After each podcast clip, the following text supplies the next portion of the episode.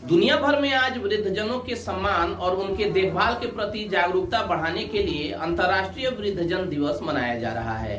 भारत में बच्चों को घरों में ही यह शिक्षा दी जाती है कि किसी भी हाल में बड़ों का सम्मान किया जाना चाहिए।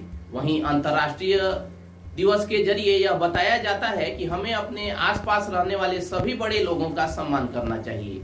संयुक्त राष्ट्र के नेतृत्व में पूरी दुनिया में उन्नीस सौ इक्यानवे से हर साल एक अक्टूबर को international day for older person यानी अंतर्राष्ट्रीय वृद्ध दिवस या अंतर्राष्ट्रीय वरिष्ठ नागरिक दिवस मनाया जाता है।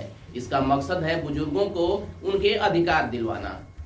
14 दिसंबर 1990 को यूनाइटेड नेशंस की जनरल असेंबली ने तय किया था कि 1 अक्टूबर को international day for older person के तौर पर मनाया जाए। इससे पहले 1982 में वर्ल्ड असेंबली ऑन एजिंग ने Vienna international plan of action on aging को पास किया था। एक साल बाद यूएन की जनरल असेंबली ने भी इस मुद्दे पर मुहर लगाई थी। हर साल अलग अलग थीम के साथ इस दिन को मनाया जाता है। इस साल की थीम है digital equity for all ages, यानी सभी उम्र के लोगों के लिए डिजिटल वर्ल्ड में हिस्सेदारी। हमारे देश भारत में बड़े लोगों को घर की नींव समझा जाता है और उनके आशीर्वाद को किसी भी काम में सबसे बड़ा सहायक माना जाता है।